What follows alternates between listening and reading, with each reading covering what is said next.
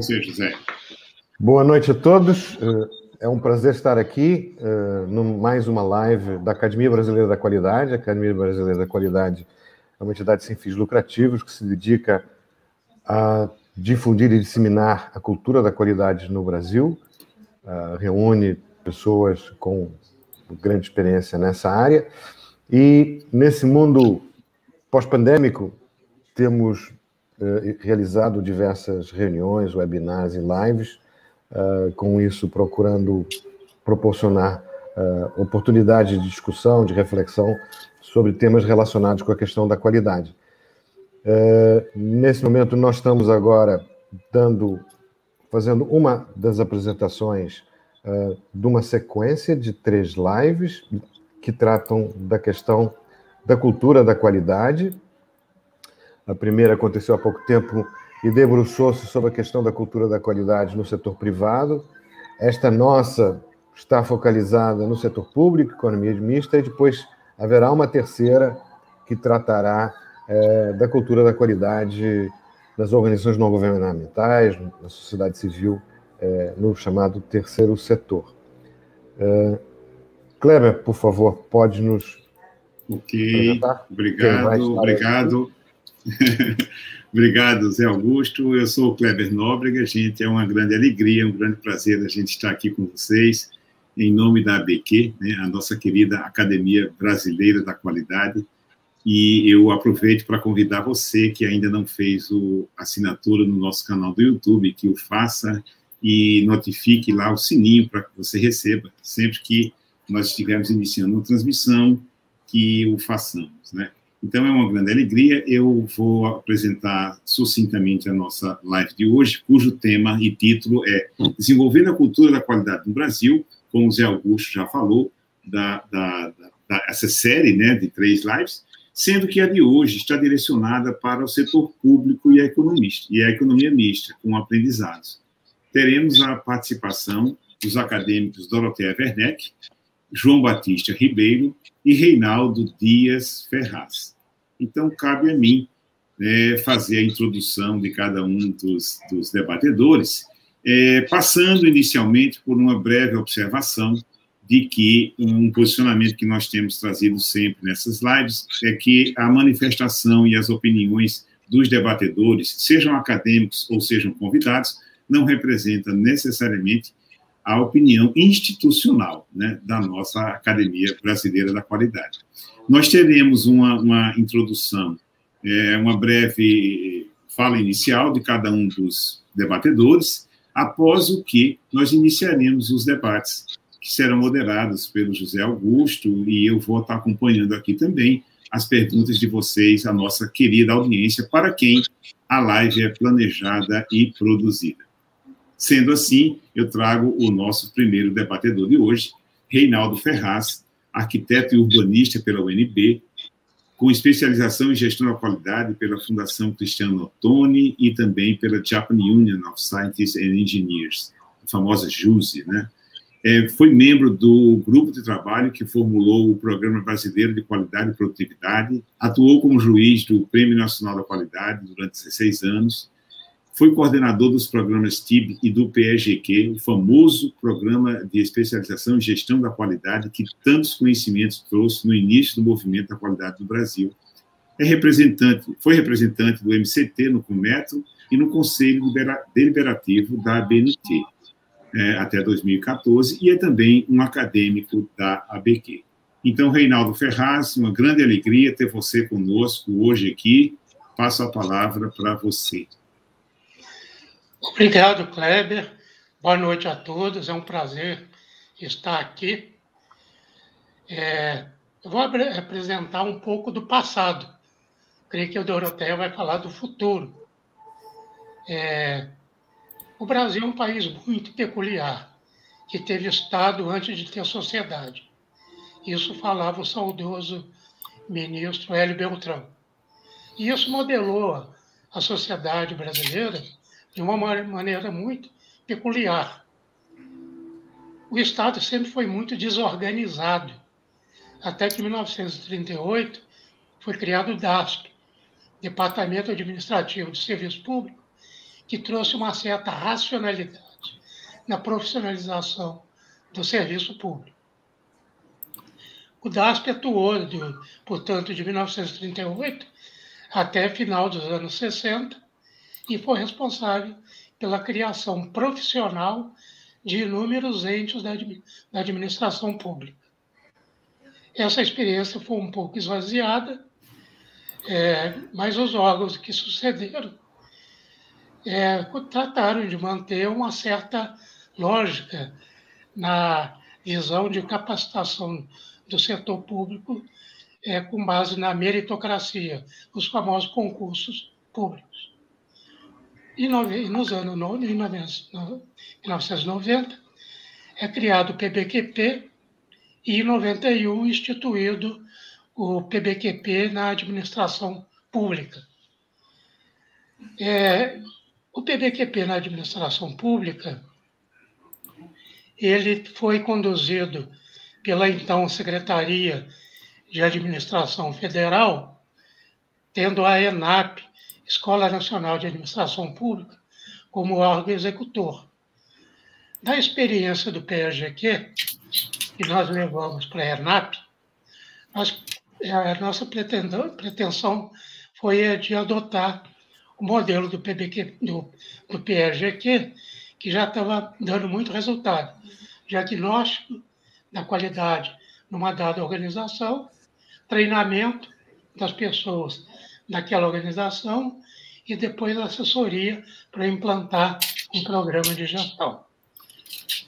E quem deu apoio para, a ENAP nesse esforço foi o Instituto Brasileiro da Qualidade Nuclear, o IBQN, uma das multiplicadoras do PRGQ.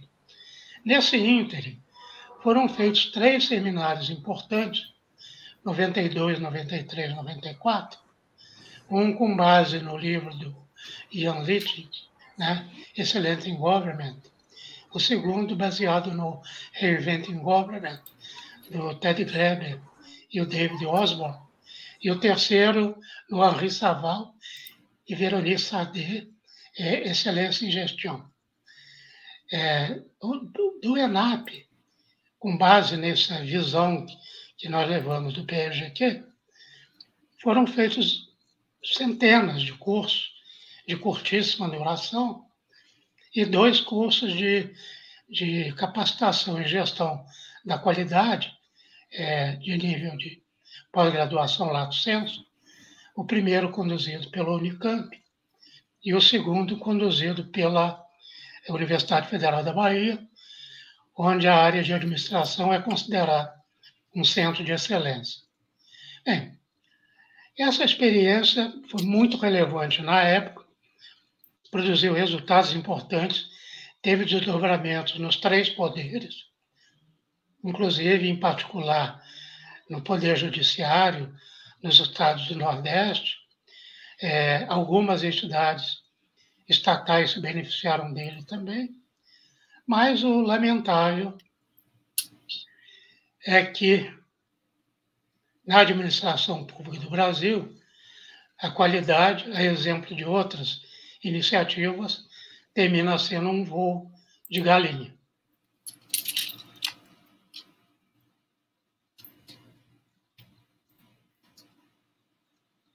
Alô? Sim. Eu tinha cinco é. minutos, né? Podia considerar cinco minutos dos grandes. Sem precisão tá meteorológica. Mas eu acho que é uma, um bom pontapé inicial, uma boa provocação. Está tá anotado, acho que já suscita muitos comentários e perguntas que eu encorajo a nossa audiência já a começar a formular. Kleber, desculpe. Legal, Zé Augusto, bacana, obrigado.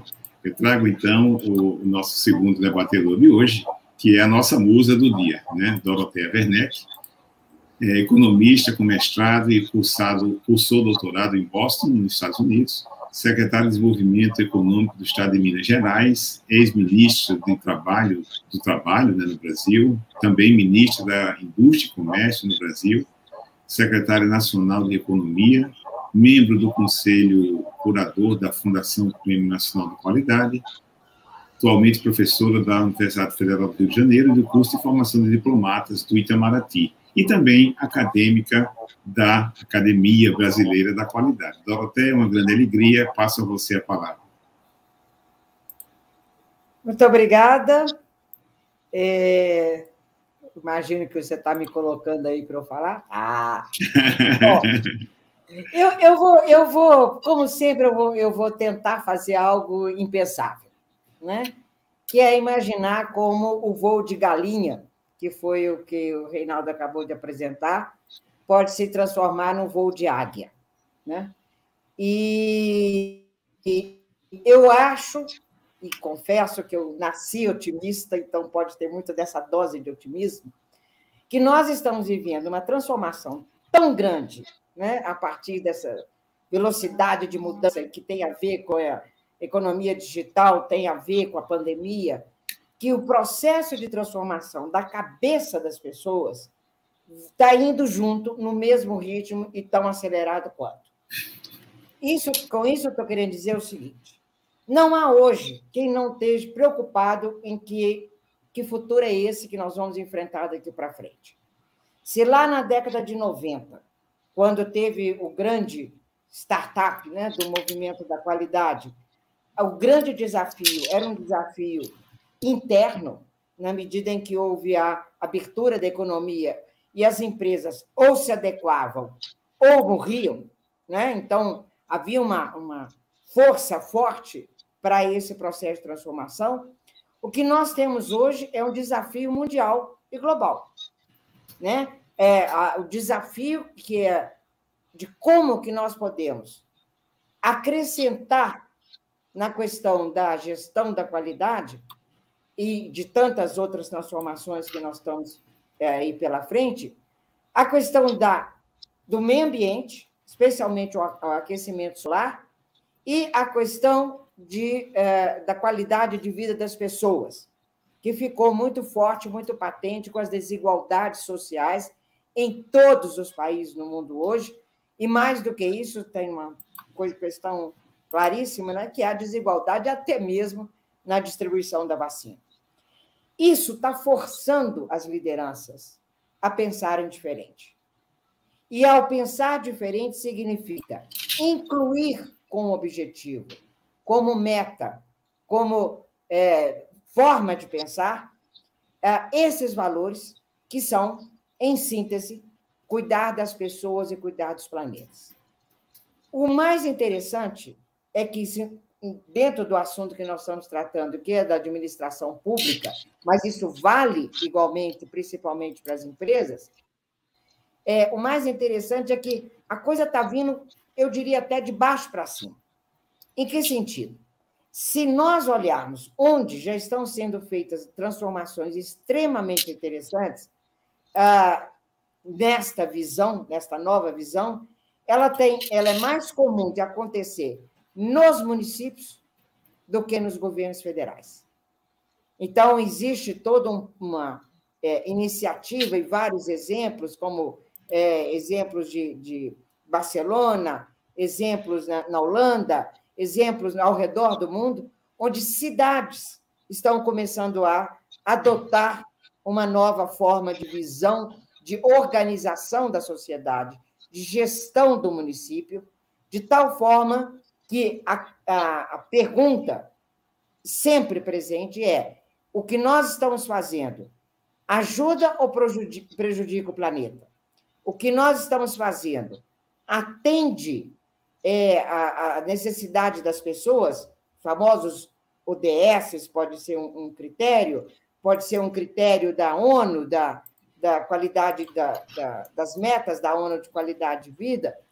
Então, se isso acontece, e eu certamente estou defendendo a tese que já está no processo das coisas acontecerem, ao mudar a cabeça das lideranças, eu estou falando de políticos, eu estou falando de prefeitos, daqui a um pouco tempo eu espero estar falando de governadores e está falando de governo federal.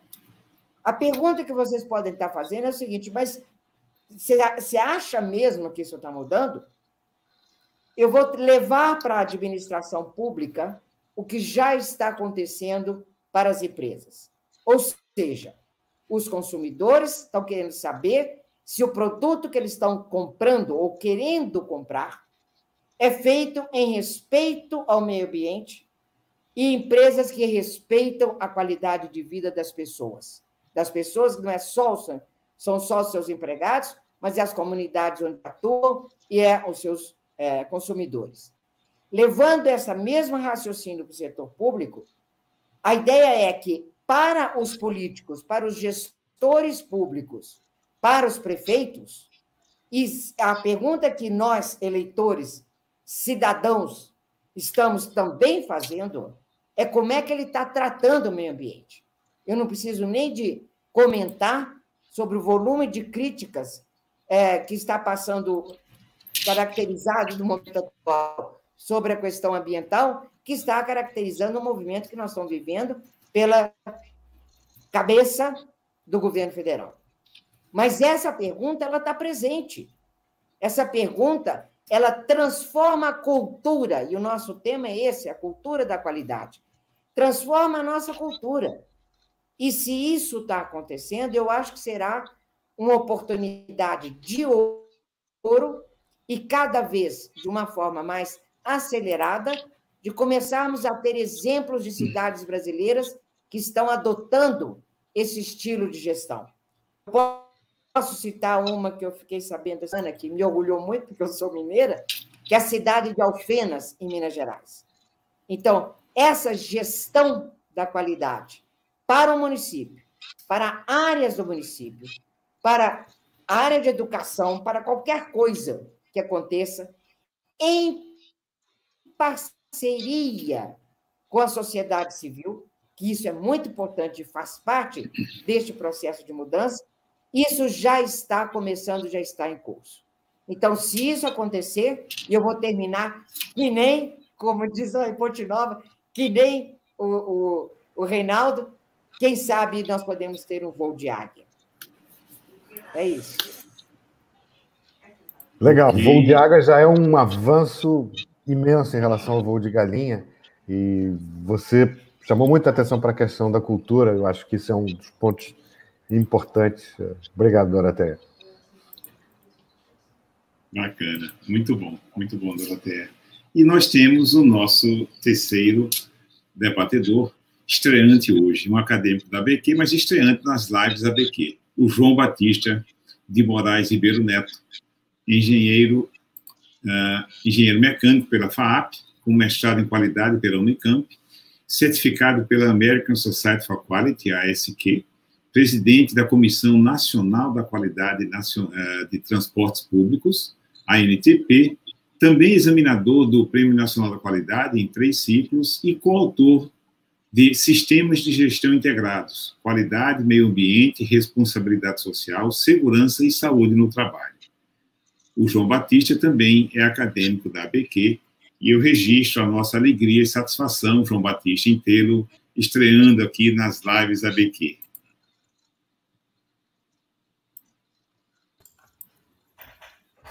Kleber, obrigado pela apresentação. Boa noite a todos. Eu vou aproveitar esse espaço inicial para descrever uma experiência setorial, tá? voltada a um setor específico que é o setor de transporte urbano de passageiros e de trânsito, e que foi conduzida por meio de uma ONG, a Associação Nacional de Transportes Públicos, é, da qual eu participo já há um bom tempo, há algumas décadas. Só clarificando um pouquinho qual era o nosso público-alvo dessa experiência. Nós tínhamos órgãos gestores de Transporte e Trânsito, que em geral são secretarias municipais, portanto, administração direta, e nós tínhamos os operadores, tanto rodoviários quanto metroviários. Eh, os operadores são, alguns são empresas públicas, outros são sociedades de economia mista, mas a grande parte hoje é empresa privada fornecendo serviço público sob concessão do Estado. Então, esse grupo com o qual a gente trabalhou aí ao longo de mais de duas décadas. Esse projeto teve início no comecinho dos anos 90, na época, a Comissão Técnica da Qualidade da Associação Nacional de Transportes Públicos fez algumas pesquisas tentando avaliar o nível de maturidade da gestão da qualidade no setor. E a conclusão que nós chegamos era que aquelas evidências observáveis que poderiam demonstrar a presença de uma cultura da qualidade eram muito pequenas estavam restritas a algumas organizações líderes. Então, naquele momento, a associação decidiu é, estabelecer um amplo programa de mobilização e capacitação. Esse programa foi denominado Prêmio NTP de Qualidade, foi lançado em 1995 e ficou em operação até 2017, portanto, durante 22 anos. Embora a gente tivesse dado o nome de prêmio, porque era o que era mais chamativo naquele momento, ele era muito mais do que isso, ele era um programa de mobilização. As empresas podiam participar de duas maneiras diferentes. Uma era um processo de adesão, em que o principal executivo assinava um compromisso de fazer uma autoavaliação, elaborar um plano de ação e implementar esse plano. A outra era uma candidatura em ciclos bienais, baseadas no modelo de excelência da gestão, de forma similar a outros prêmios regionais e setoriais que nós tivemos e ainda temos baseados no modelo de excelência da gestão. Quando a gente começou isso, a gente tinha a preocupação é, de consolidar uma cultura. Cultura, todo mundo sabe, é um tema complexo, mas tem duas coisas que acho que não tem muita divergência. Né? Primeiro é que ela demora bastante para se formar. E provavelmente demore mais ainda para ser modificada. E segundo, que é fortemente influenciada pela ação das lideranças.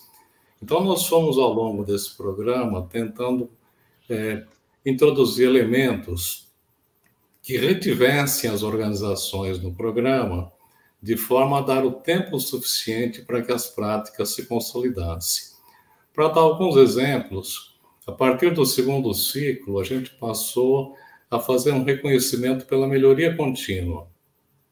Então, uma organização que participasse em dois ciclos sucessivos, se tivesse lá uma melhoria de seus processos e resultados, independentemente de ser premiado ou não, recebia um reconhecimento que nós chamamos de melhoria contínua. Do terceiro ciclo em diante, ainda tentando reforçar essa questão é, de permanência das organizações, nós é, passamos. Primeiro, a gente não impedia que a organização se candidatasse em ciclos sucessivos. Do terceiro ciclo em diante, a gente passou a fazer um reconhecimento especial. Quem ganhasse dois ciclos e aparecesse no terceiro, se tivesse um nível mantido, pelo menos, dos seus processos e resultados, recebia um reconhecimento específico, que nós chamamos de referencial de excelência. Para aqueles que são mais velhos, era uma espécie de Jules Rimet. Né? Do terceiro em diante, você leva o troféu para casa. Coisas que nós fomos construindo, tentando segurar as empresas no processo e contribuir para consolidar a cultura. Mantivemos também é, bancas examinadoras sempre constituídas com profissionais do próprio setor.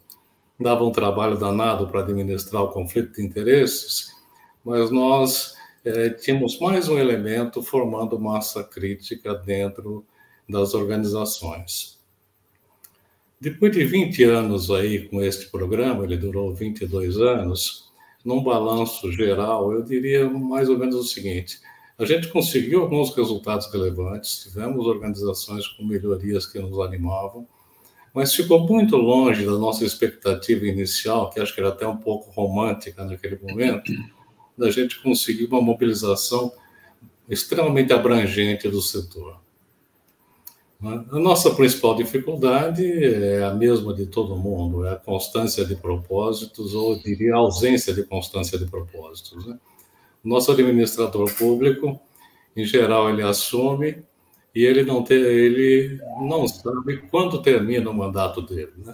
Ele tem a vaga esperança lá que vai ficar por quatro anos, mas nem sempre isso se materializa. Então, as mudanças, claro, eram dificuldades. Nós percebemos também uma coisa que a gente não tinha, nunca foi incorporado no nosso programa, mas que os sistemas certificáveis, tipo a ISO 9001, é, tinham maior resiliência com as mudanças. A nossa percepção foi o seguinte: é meio fácil o indivíduo abandonar um projeto de melhoria de processos, talvez não seja tão difícil abandonar um programa com base no modelo de excelência como era o nosso, mas ninguém gosta muito de passar para a história como cidadão que perdeu o nosso certificado. Então, é, a nossa observação é que dava maior resiliência quem já tinha sistemas certificados. E, por último, para não alongar, no final dessa experiência, a gente já tinha uma convicção de que nós só conseguiríamos uma abrangência do tamanho que a gente desejava se conseguíssemos uma legislação que levasse a isso. E essa legislação, evidentemente, só existiria se houvesse alguma pressão social nesse sentido. Então, de uma forma resumida, dentro dos cinco minutos previstos, ou um pouquinho mais, é uma breve descrição aí dessa experiência. Bacana, obrigado, João, né, pela sua entrega. Estamos aí com um probleminha de energia com o Reinaldo Ferraz, né? Então, momentaneamente esperamos ausente, mas ele deve retornar em seguida. Bom, gente, agora a nossa parte principal da nossa live, que é, são os debates, né? Já temos aqui algumas perguntas, e nesse momento eu passo, então, a condução para o José Augusto, nosso moderador principal, que vai conduzir esses debates com os, eh, com os debatedores. Obrigado, obrigado. Vou procurar ser um facilitador e não um atrapalhador. Eu acho que não é meu papel falar muito, deixar as pessoas falarem, mas queria só achar que foi muito bacana esse encadeamento.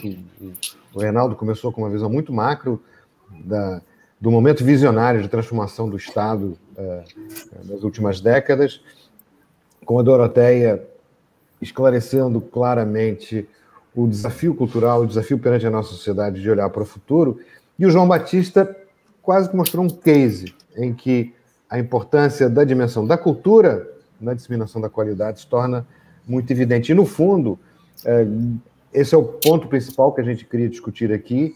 E é, qualidade acontece de maneira perene, estável, permanente, natural, quando ela é, de fato, um dos elementos da cultura. E esse é o grande desafio, de transformar a cultura. Como o João Batista diz, isso leva tempo, mas acontece.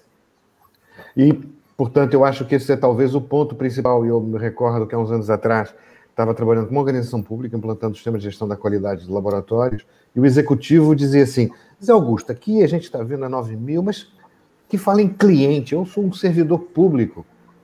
Quem é o meu cliente? E, por vezes, o aparelho de Estado parece é, não reconhecer esse, ou, ou melhor, tende a ver como um um status menor à figura do cliente, do usuário, por exemplo, dos serviços públicos. Eu acho que isso são coisas que geram uma oportunidade de olhar a dimensão da cultura é, dentro do contexto específico das, das organizações públicas. Fala-se da questão dos mandatos, é assim mesmo, os mandatos são. Mas como é que faz a cultura conviver com isso? Há uma série de perguntas que já surgiram. É, uh, Vou começar com a primeira que está aqui mais visível para nós, que é dirigida à Doroteia. É, como os políticos e a administração pública irão se adequar a essas mudanças que a Doroteia mencionou, uh, se, segundo a impressão que ele tem, dão pouca atenção às necessidades da sociedade? E, de fato, eu até procurei essa pergunta para todos, não especificamente só para a Doroteia, porque isso tem que ver com a questão cultural.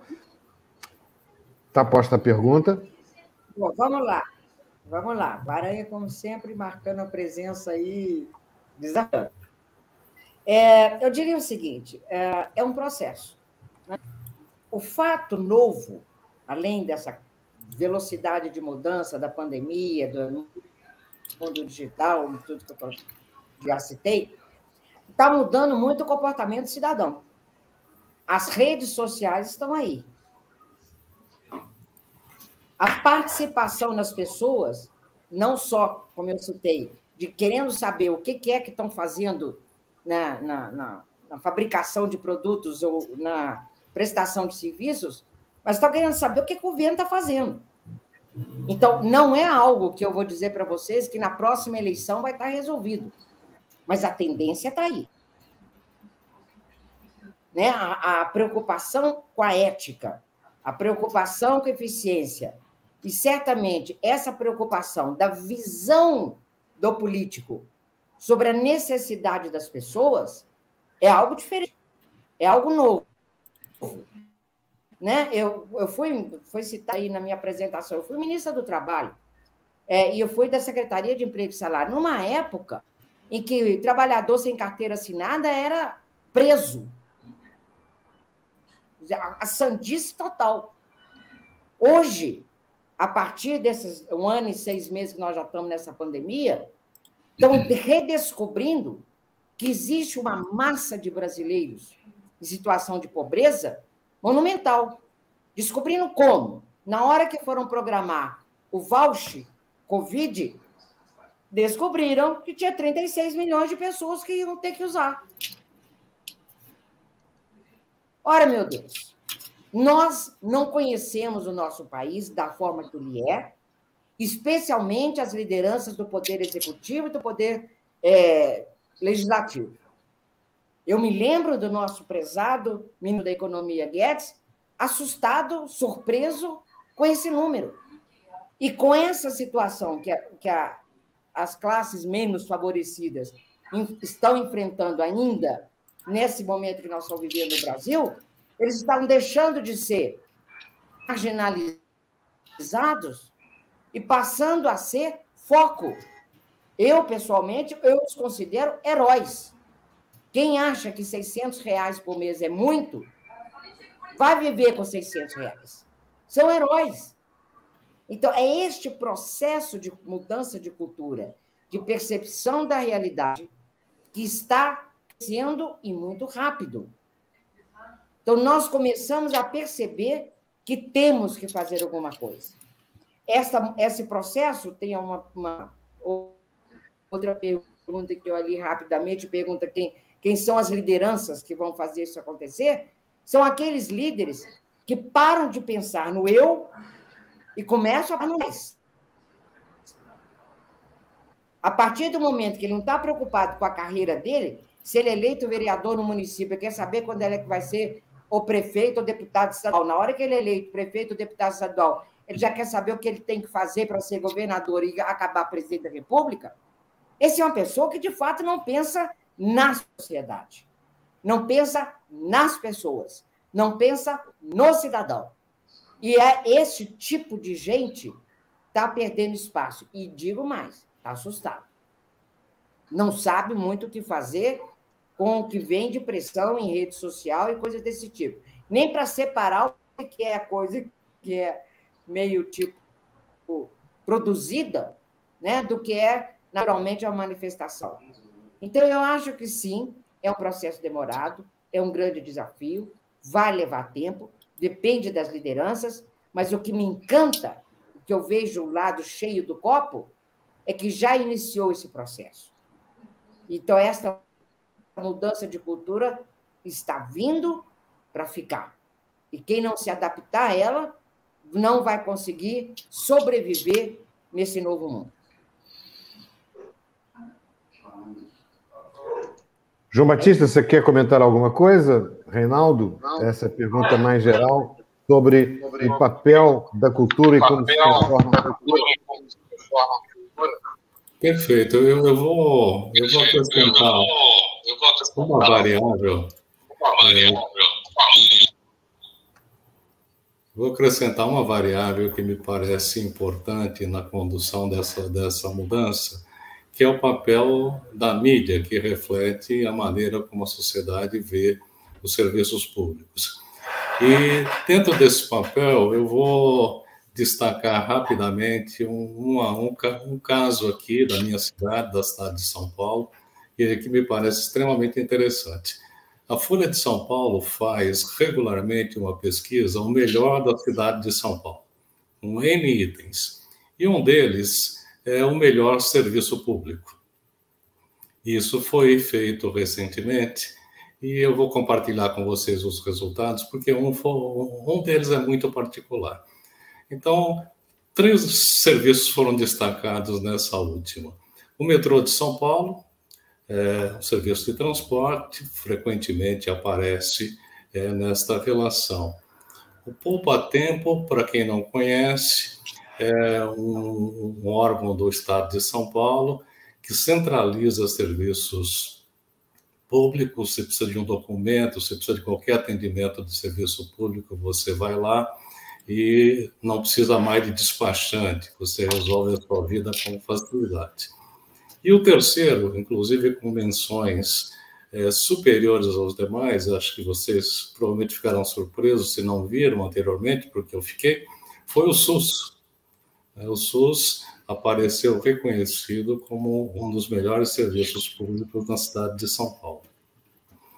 Então, para mim, mostra o seguinte: é, Acho que teve um efeito da mídia no reconhecimento, mas o fato do serviço ter sido exposto, de outras pessoas terem visto e da liderança em alguns momentos valorizar esse serviço público, acabou é, dando um impacto positivo.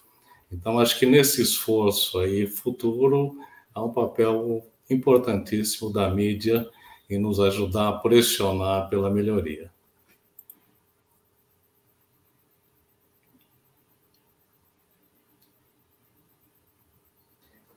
Reinaldo, você quer comentar alguma coisa?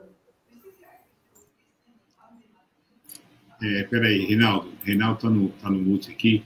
Reinaldo? Sim.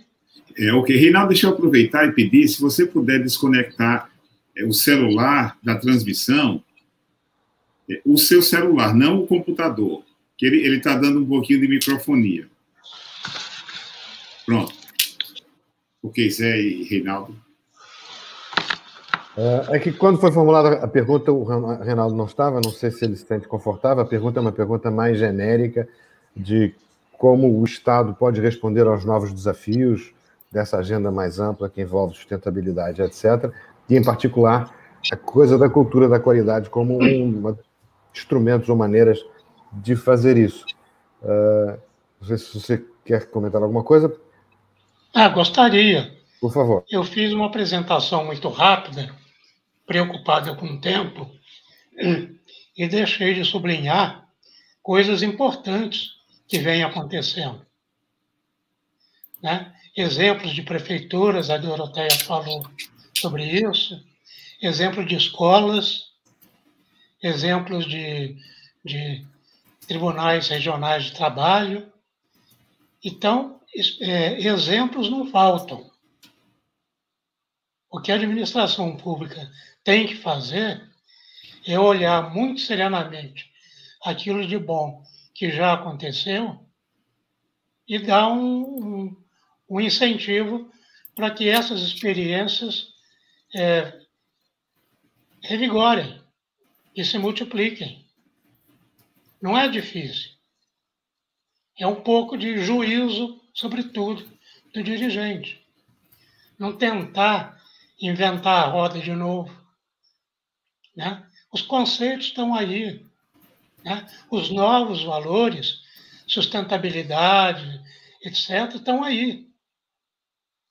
E nós estamos num, num momento muito crítico. Né? A questão ambiental, a questão de saúde pública, esse gap na educação que, foi, que é perigosíssimo para o futuro do nosso país. Tudo isso enseja um olhar para o passado, mas com a preocupação posta no futuro, e resgatar boas experiências e dar continuidade a elas. não tem, maior, não tem maiores segredos. Excelente ponto, eh, Reinaldo. É, vou aproveitar então trazer. Foi a primeira pergunta colocada no chat é, pelo Odécio Branchini. Eu vou propor aos três também. E a pergunta é a seguinte: considerando os três níveis de gestão federal, estadual e municipal, em qual deles seria interessante iniciar os trabalhos? É, na verdade, é, é como inocular a cultura e qual o papel que cada uma das esferas da administração pública podem ter nesse contexto e se há, se faz sentido priorizar uma em relação à outra. Está posta. É, deixa eu só fazer. Começar? Pode, mas deixa eu só fazer uma intervenção curta, Doroteia. É que assim, hoje nós estamos, a audiência está fervilhando de perguntas. Então, eu vou pedir que, se vocês puderem objetivar as respostas, nós vamos poder alcançar o maior número de, de perguntas. Por favor, Doroteia.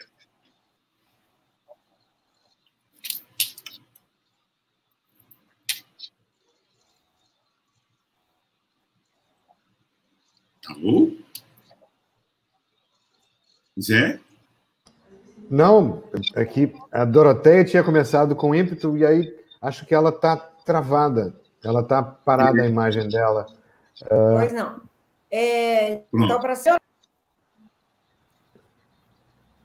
gostado que a mexendo. Está me ouvindo? Posso falar? Agora sim, por favor. You have the floor. Tá ok. Então tá bom. O que eu estava dizendo era que é, é mais simples começar na. E é mais provável, porque, primeiro, que está mais perto do, do cidadão, as reclamações vêm mais rápido, e a participação da sociedade local é mais fácil de acontecer. Então, é aí que estão as boas e grandes iniciativas, que já tem exemplo concreto que eu estava dizendo, estadual, né? pode ser para algumas ações específicas. O Reinaldo lembrou muito bem. As ferramentas estão aí. Você não precisa de começar com um programa de gestão todo completo, mas você pode começar com algumas ferramentas que vão dar o startup do processo e pode ser é, utilizado em diferentes órgãos e áreas do governo. Para as empresas de administração mista, né, que é outro tema nosso, é, provavelmente a, a iniciativa desse processo de mudança é mais rápido, sem nenhuma, e uh, eu vou só lembrar um ponto que eu comentei. É, a tendência ao longo do tempo ela quebrar. Né? E para um político e um gestor público que não tem mais confiança, ele também sai. Se você não tem confiança num determinado órgão público, a probabilidade também é que tenha muita crítica e, portanto, também um desafio de recuperar a, a sua presença. Então, eu diria, para ficar só nesse tema, comece pelo município. É, eu queria aproveitar a fala da, da, da só para fazer um, um, pequeno comentário que eu acho que pode ser oportuno. A gente está falando muito da transitoriedade do mandato dos políticos. É, a organização do Estado brasileiro ela é muito tem, é caracterizada por um executivo muito forte. É, então, é que assim, terminar os mandatos dos prefeitos, terminar os mandatos dos governadores, do presidente, é o dado comum a transautoridade existe em todos os países. Se a gente olhar os países de regime parlamentarista, isso é muito mais efêmero e pode acabar amanhã. Então, no fundo, a qualidade no, no, nas organizações públicas, ela, isso é um dado do problema. Isso ele tem que ser desenhado, as iniciativas, a cultura tem que levar em conta essa transitoriedade de maneira a conviver com a alternância do poder e, ao mesmo tempo, a estabilidade das políticas públicas. Isso acho que é que é interessante e isso põe desafios e problemas em termos dessa construção da cultura da qualidade. Não sei se. É, mas aí, me permita, Zé Augusto. Ah, os nossos governantes, todos, não conseguem separar Estado de governo. Portanto, não conseguem separar aquilo que é política de Estado daquilo que é política de governo. Então, a gestão da qualidade na administração pública é, por definição, uma política de Estado. E nenhum governante transitório teria direito de meter a mão nisso. Aqui no Brasil, nós não fazemos essa distinção. Por isso que as coisas não têm continuidade. Né? É claro que no mundo inteiro os mandatos são, é, são temporários, mas todo mundo sabe respeitar a dualidade entre Estado e governo. E Era essa a provocação que eu queria fazer aqui. Esse é um ponto é, crucial não, é, da questão da cultura. Responder a pergunta, há dois momentos. O momento inicial, para criar visibilidade, é a ação do, do, do Estado Nacional, como foi o PBQP. Criou um valor, criou um conceito para a sociedade. Num segundo momento, é a ponta que reage mais. É o prefeito que fala ao seu eleitor diretamente e encontra ele na rua. Então é mais fácil você ter uma política mais perene nas menores organizações da administração do que na administração geral. Deixa eu complementar só com um detalhe que eu acho importante dessa ponderação que Zé Augusto fez, é a forma de da, permitir essa transição e ser uma política de Estado, ela tem muito a ver com quem lidera o processo dentro dos órgãos públicos e das organizações públicas. E a, a minha experiência foi sempre o seguinte: se você tem o, o ministro, para não dizer o presidente, né? mas que ele coloca a gestão da qualidade na mão dos mais, é, dos mais altos gerentes da, uh, do servidor público, que é permanente, a probabilidade de continuar de uma gestão para outra aumenta muito. Então, é o pessoal concursado, vamos dizer assim, é que se assume a função de executar os programas de gestão dentro de cada órgão, tem, é, levam com eles para próximo líder, para o próximo chefe, para o próximo é, ministro, essa, essa mentalidade. Ajuda, aumenta a possibilidade. Muito interessante essa, é, é, essa visão, esse insight da Doroteia, porque é isso. Eu me lembro de discutir há uns anos atrás, quando a gente falava quem é o top management, quem é a alta direção numa organização pública quando implanta um sistema de gestão da qualidade, por exemplo, com o Júlio Bueno. E ele dizia, cara, não é o presidente do, do órgão, é o staff mais alto, porque ele é transformar isso de fato não numa moda, mas numa cultura. Vou aproveitar então para pôr agora a pergunta do Saidu, Saidu Mohamed, para quem eu mando um abraço. É, que trata da velocidade da circulação da informação, que representa desafios adicionais de uma forma geral. É, então, ele diz que há um nível de circulação de informação muito mais veloz, que tende a impulsionar a noção de cidadania e, portanto, os cidadãos se sentem é, com mais condições de ter expectativas em relação a, aos serviços do Estado, aos serviços públicos de que o Estado entrega. É, será que isso não é um fator fundamental para operar as mudanças? E aí eu pergunto diretamente ao João Batista, que não falou nas duas últimas, na sua experiência numa empresa estatal, como é que via e se percebeu esse fenômeno mais recentemente como impulsionador ou alimentador numa cultura da qualidade? Tá bom, eu, eu diria o seguinte: tá? A empresa em que eu estou, ela, é uma das exceções, é uma empresa que tem uma cultura sólida desde a sua implementação. Mas é, eu entendo que a disseminação das informações, como colocada aí pelo Mohamed e todas as, as pressões sociais decorrentes disso, sem dúvida contribuem para alavancar o movimento.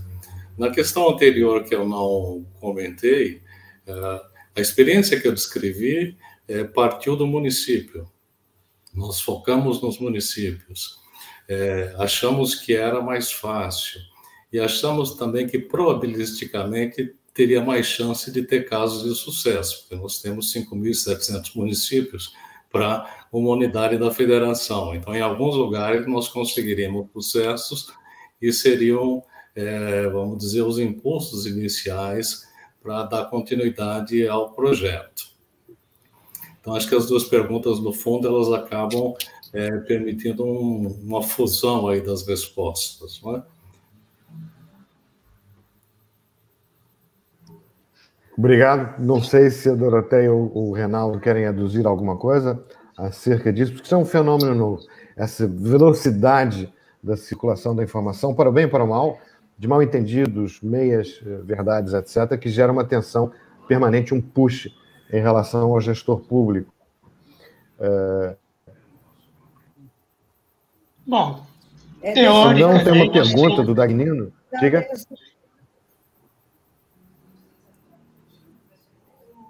Please. Renaldo. Sim. Uma frase só. É, a informação é super importante. E num processo de mudança de cultura, mais importante do que a informação, que a informação pode ser escrita, pode ser falada, eu uso muito a expressão deitar falação sobre a importância dessa mudança de cultura, é outro fator que, no meu entendimento, convence mais e opera mais, com mais eficiência são exemplos.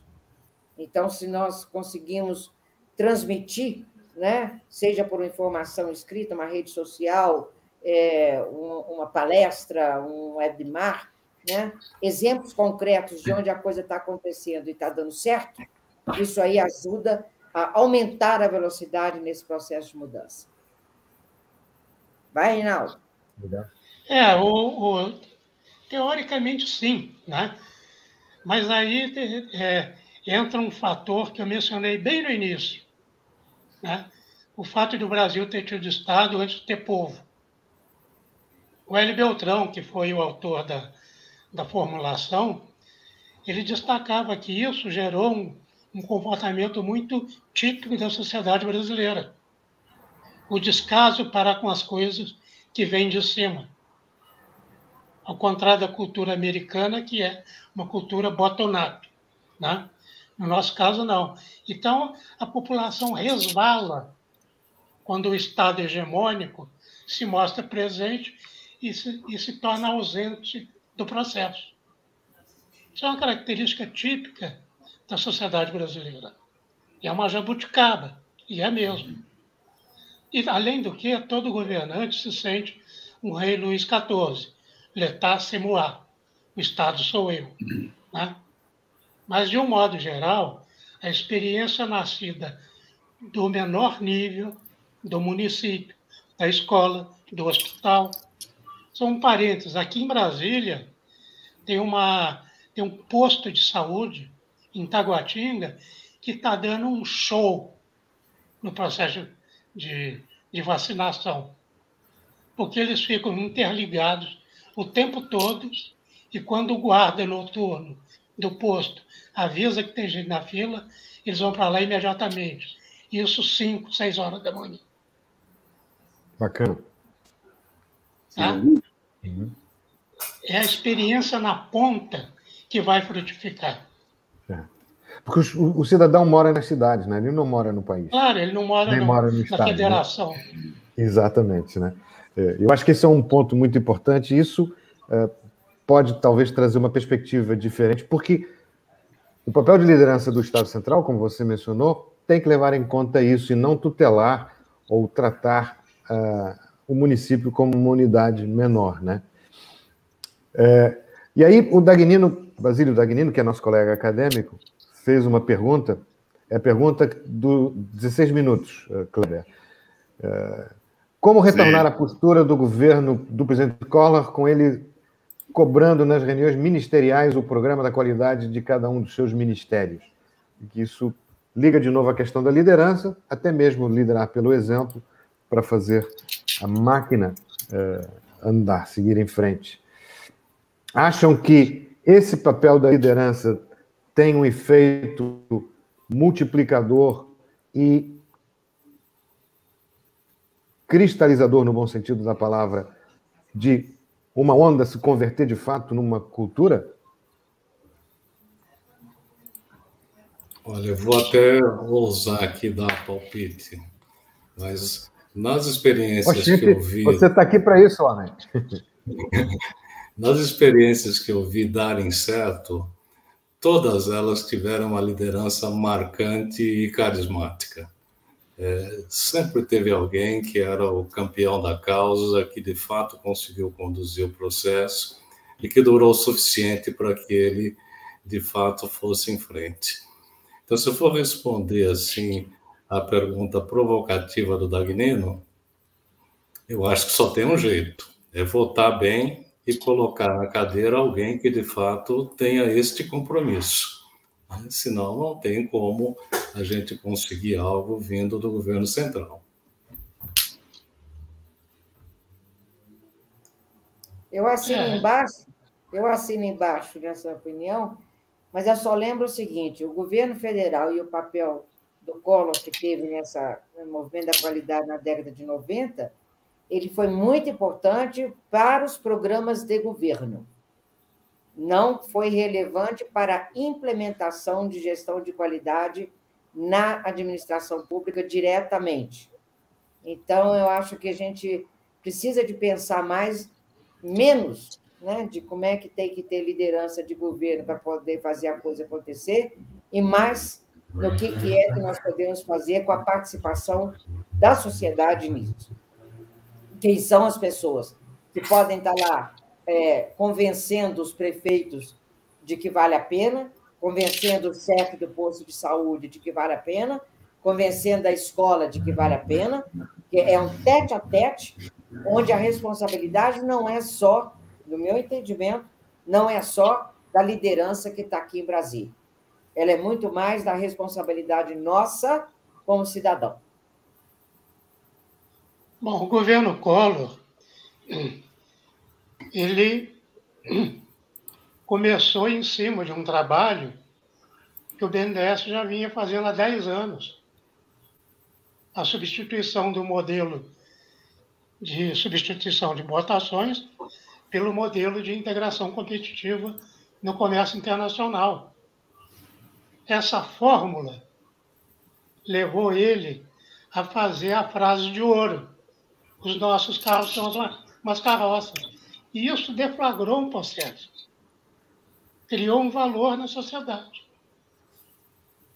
Então, um novo governante ele teria que identificar para a formulação do seu programa de governo aqueles pontos que são mais sensíveis e que hoje são muito mais complexos. Fazer o PDQP naquela época foi simples. Estava todo mundo precisando e querendo. Fazer algo semelhante hoje é muito, muito mais complexo.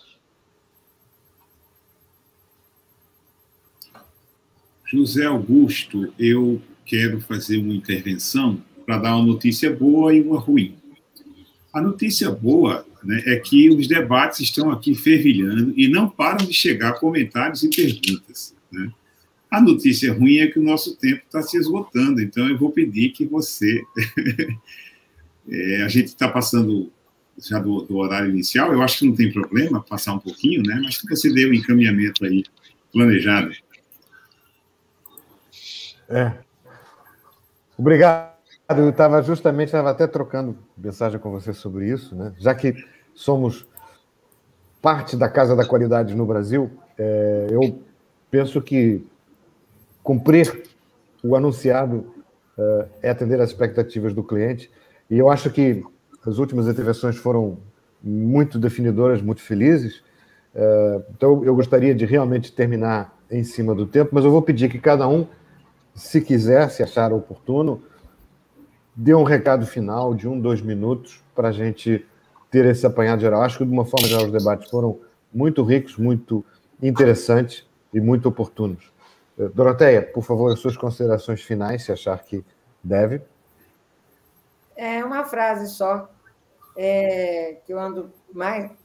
Com essa história da pandemia, né? O pessoal estava dizendo o novo normal, e, e, aí imediatamente dizer o normal que era, não, pelo amor de Deus, que estava um horror. Então, a expressão que eu mais tenho usado hoje é um novo futuro. E esse novo futuro nós temos, nós, todos nós, temos que desenhá-lo.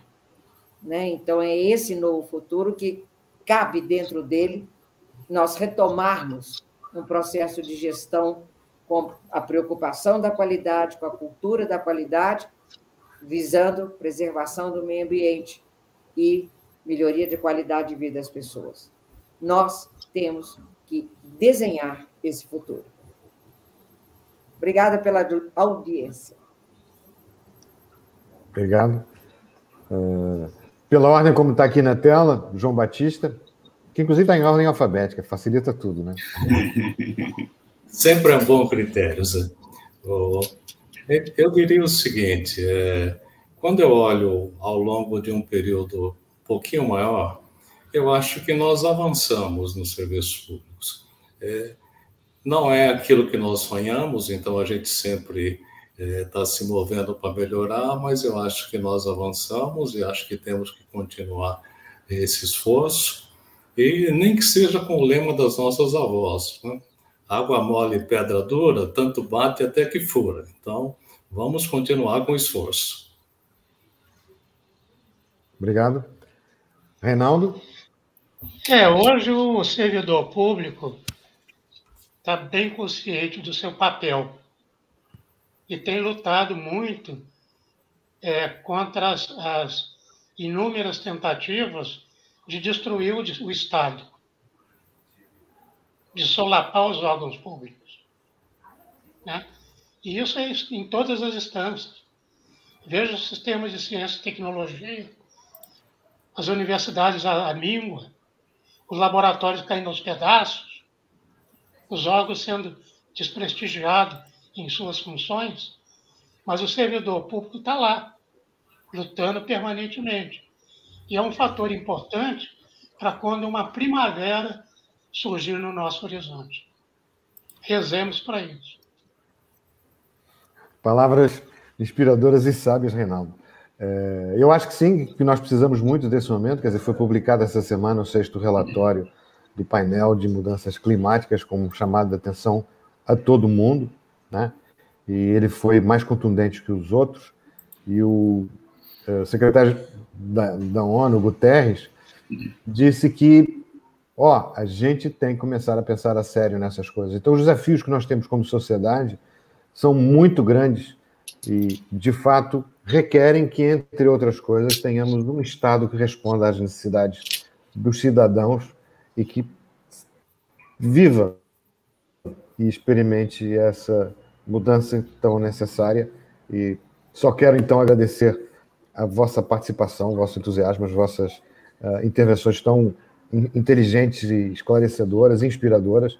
Agradecer a paciência da plateia e agradecer a todos e desejar-vos uma boa noite e convidá-los para assistirem a próxima live da ABQ, que tratará uh, da sociedade, das ONGs, da sociedade civil. Obrigado a todos.